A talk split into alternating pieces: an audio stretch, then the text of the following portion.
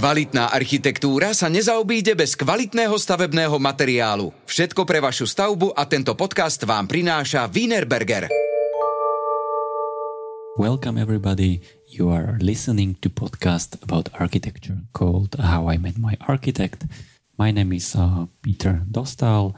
Usually this podcast is in Slovak language, but since right now I'm in Barcelona for 2 months, it's a pleasure to record some episodes with some Barcelona guests, and today's episode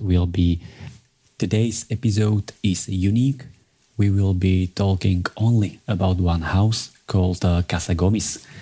I'm sitting in a garden of Casa Gomis with Marita Gomis, one of the 6 siblings of Ricardo Gomis, who built the house during 50s and 60s in 20th century. So welcome, Marita. Hello, Peter. Let me make a short introduction. Casa Gomis is a house located close to Barcelona. This house is registered in Iconic Houses platform, and the house was designed by Catalan architect Antoni Bonet-Castellana. You could know this architect like a designer of a butterfly chair, for example, but he designed a lot of architecture. So I think we can start very slowly with the history of the house, which is closely connected with the history of your family. So Marita, please, you can start from the beginning. Up to recent times, the house has been mostly known as La Ricarda. La Ricarda is the name of the estate where the house is situated. And that estate has belonged to my mother's family for over 100 years. And the name comes from the lake that is within the estate, which is called La Ricarda. When my parents decided to build a house of their own where they could put up all the ideas they had of how to live in relation to nature, they had 2 main choices to make. The first one was where. Now, this estate, as I was saying, has been in the hands of my mother's family, and my mother had a plot of land the same as her brothers and sisters. So it was a place of reference for her. There were already other houses belonging to her brothers and sisters, and they decided to take that plot of land that belonged to my mother to build a house. The next choice was the architect. Now, the Gomis family, that's my father's family, had been much involved in the avant-garde movements of the 1930s during the Second Republic. And that's why my father knew very well the architect Josep Lluís Sert, who was a very good friend of one of his eldest brothers. The architect of the Fundació Miró, but we are talking about the second half of the 1940s. In those days, Sert was in exile, was in the States. He was already at Harvard, I think. And it was no point of him having a project here in Barcelona. And it was through common friends of that period of the 30s that they got in touch with Antonio Bonet. He was more or less the same age as my parents. While he was a student of architecture in Barcelona, he had been working at the office of Sert Torres Clavé Subirana. He was already designing pieces of furniture. And when he finished his studies in June 1936, he went to Paris to work at the office of Corbusier. And also when our architect Sert and architect La Casa had the commission of the Spanish government for the Spanish pavilion at the International Exhibition of Paris, 1937, Bonet was already there. They knew him. They knew he was a reliable person. So he was more or less a very young architect in charge of the works of construction. So it was a wonderful opportunity for him to meet the most emblematic artists of the mid-century, Picasso, Miró, Calder, all the artists that collaborated in the Spanish pavilion. Now, when he finished his stage at Corbusier, after that was more or less end of 37, he couldn't come back to Spain to begin a professional career because Spain was in the peak of the Civil War. And eventually he decided to went to Buenos Aires because he had met architects from Buenos Aires in Paris. And it wasn't until 49 that he came back to Spain for the first time. That's when my parents and Bonet meet for the first time. Probably they came to visit the landscape of La Ricarda. And for Bonet, it's a very familiar kind of landscape because he has been living and working in the coast of Uruguay. So beach, pine trees, sand. So he's very familiar with that setting. He goes back to Buenos Aires. And shortly after, a letter arrives with the first project that is left aside. Now, in 53 is when he designs this first project, which is visually completely different, because the first one was a 3-story house, whereas this one is just ground floor.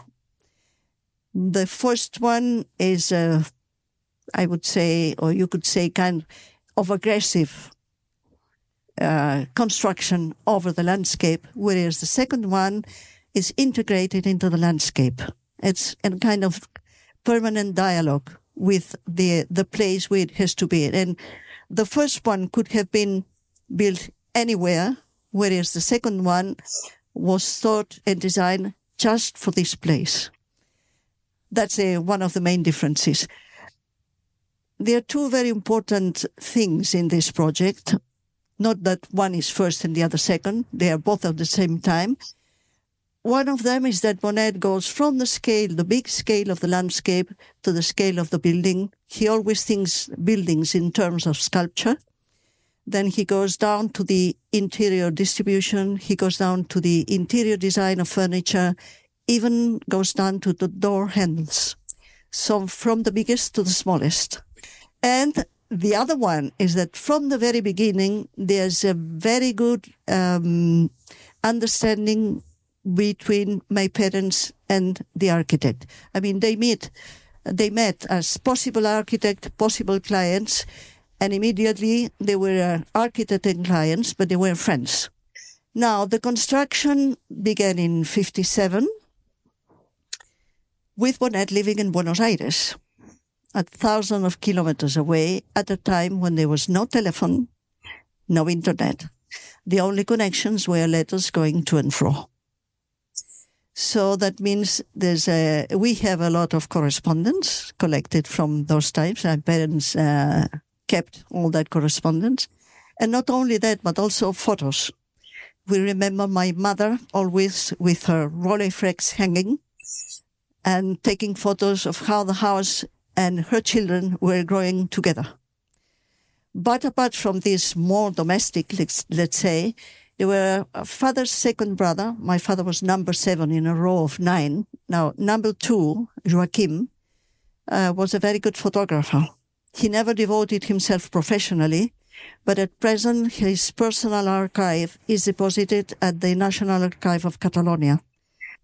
Now, he was taking photos, more professional sort of one, so that Bonet at a distance could see visually how the house was growing. So you get letters, my father saying, we had put concrete on 2, 3 vowels, and it went with photos by his brother Joaquim with the vowels, with the concrete on top, and so on and so forth. Now, it was a very long construction, because it was very different from the type of construction in those days. Usually there was a tradition among builders that you did the walls and you put the roof, and once the roof was done, you celebrated if there had been no accidents and everybody was safe. Now, this house works the other way around. Bonet had been working with vowels in South America. But of course, at the beginning, you had sustaining walls to support the vowel. Whereas little by little, he began to remove walls. And in this house, he comes to the limit. There are no walls. And it's a square 8 meters, 880 by 880, and 4 very thin metallic pillars that sustain a very wide vault. And that was built first of all, because the first idea of a house were this undulated roof floating in the air. And then they began to close. So in this house, if you remove a wall, the house stands. But if you remove a pillar, the house collapses. But the idea of the house is that. That's why you have these walls that are no walls facing south and west, just with glass. So it's a translucent house. A translucent house when you are invited to come into the house, but not before. When you arrive into the entrance court, everything is closed. You only see glass surrounding the entrance door. So you know where to enter into the house, but you don't know nothing more about it. Now, once you are inside, of course, when the curtains are drawn, if you are in the garden, you can see what's going on in the living room, in the dining room, because everything is translucent. So that means there's always the idea of this connection, this inside-outside as a continuum, not as separate things. The house is very easy to understand, very well organized. You have an axe that faces south, where you have the common rooms, living room, dining room, and kitchen and services. You have 2 perpendicular axes with the private rooms, and you have another pavilion which originally was not connected to the house. We still call it independent pavilion. That was the master room of the house. That was to be my parents' place. And that's it. So it's very easy to get yourself oriented. And that was one of the ideas of the house, to separate what is common places from private rooms. And this idea of respect to individuality and privacy, but to be able to share. In fact, there's a kind of little joke between us, the 6 siblings, that the house was the 7th brother, because there was so much talk about the house every day. And of course, all of us have been coming to the estate all our Sundays when we were children. We didn't have that house in those days, but we used to go to what we call the old house, the house that was already in the estate from the times of great-grandfather. So when the construction began, every single Sunday we would come to see the new house, how it was growing, and trying to participate some way or other. Of course, we were not allowed to put bricks, because probably the walls would have been a little twisted or something like that. But we had, some kind of little things to do. When we look at the space concept of the house, you already mentioned that it's kind of a pavilion concept. And there was like a separate bedroom for your parents. But you and your 5 other brothers and sisters, you were living in the own wing, let me say like this, long wing. Own pavilion, six small rooms next to each other. But how this affected your relationships? So we are very close together in age, and of course we in the apartment in Barcelona, no one had an independent room. We were all sharing rooms. Whereas here, each one had his or her own room.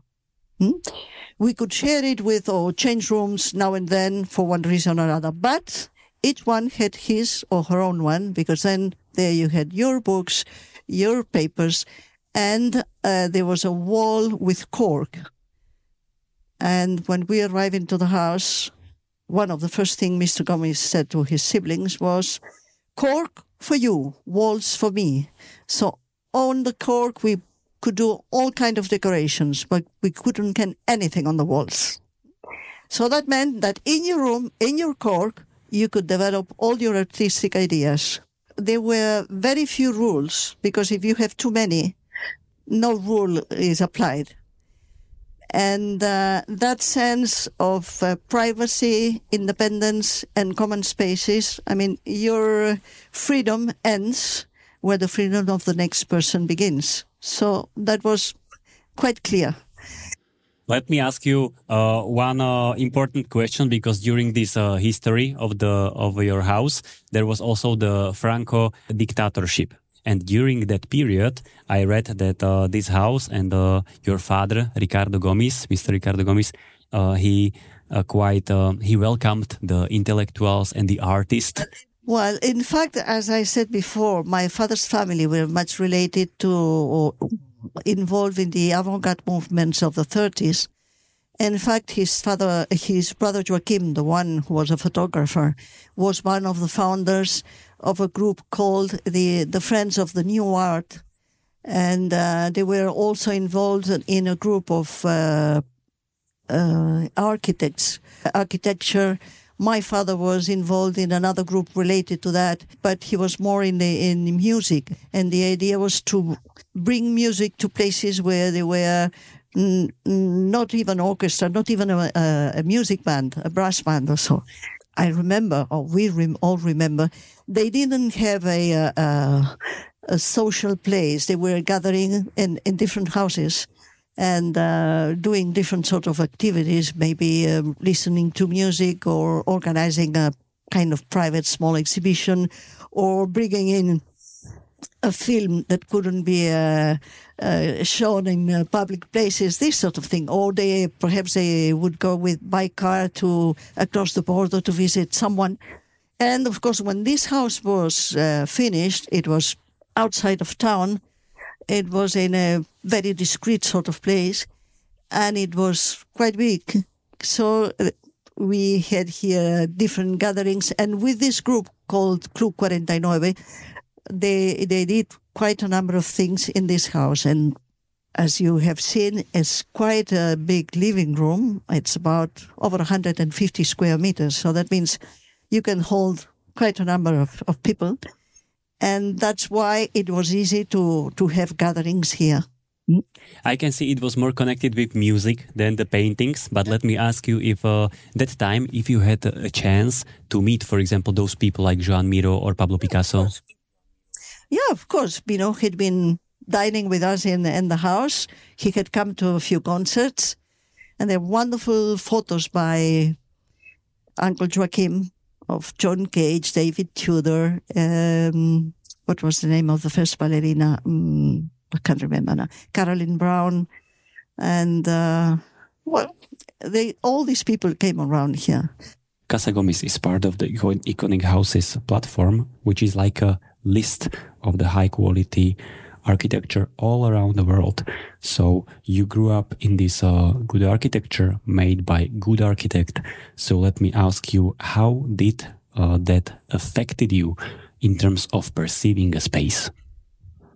Well, when you grow up with a house at the same time, a house that your parents are so much involved with it, and you grow with the enthusiasm that they are having with this project, and you are part of this project and of their enthusiasm.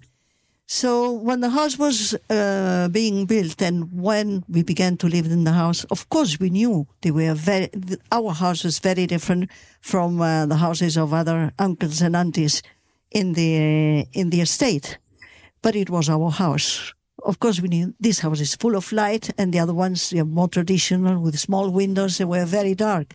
But it's only through the years that you began to take a distance and observe from the distance, and then you become aware of what that house represents and of all that was done with so much interest and so much care, and everything was studied to the smallest detail. They were thinking about many, many things, and there were costs. It was everything was really done in very detail and discussed, and so it was. That was another thing that really, I think it's been something we learned without realizing that we were learning it, that everything was taken care of, and every decision was really had a lot of thought behind. I think it's more important what you learn from what you see, how things are done where you are living, than not if one tells you have to do this and that and that. And which space in the house is your the most favorite? Well, there are many places. I think each one of us has a special relation with what used to be his or her own room in one place. And there's the armchair where my mother used to sit, which is in the back corner, left corner of the living room. And from there, if the curtains are drawn, you have all the view of the garden. It's almost a 360 degrees view of the place. So please tell us now, what is the future about this house? Well, that's a very complicated story. 2013, just 10 years ago, that's when Natascha Drabbe, the founder of Iconic Houses, came to visit us. And shortly after, we became members of Iconic Houses. It was, in fact, in those days, it was, there were houses by Gaudi. Casa Milà, La Pedrera, Casa Batlló is also. Now it's Casa Vicens also. And El Capricho, in Comillas. But Gaudi is, you could say, it's more a turn of the century. And then there was Casa Bronner in Ibiza and Canlis by Hudson in Mallorca. But this one, in those days, was the only house by a Spanish architect of the mid-20th century. And then in 2021, the house was listed in a national level as a historical monument. But it's not only the building, it's the materials, the furniture, the garden, everything is listed.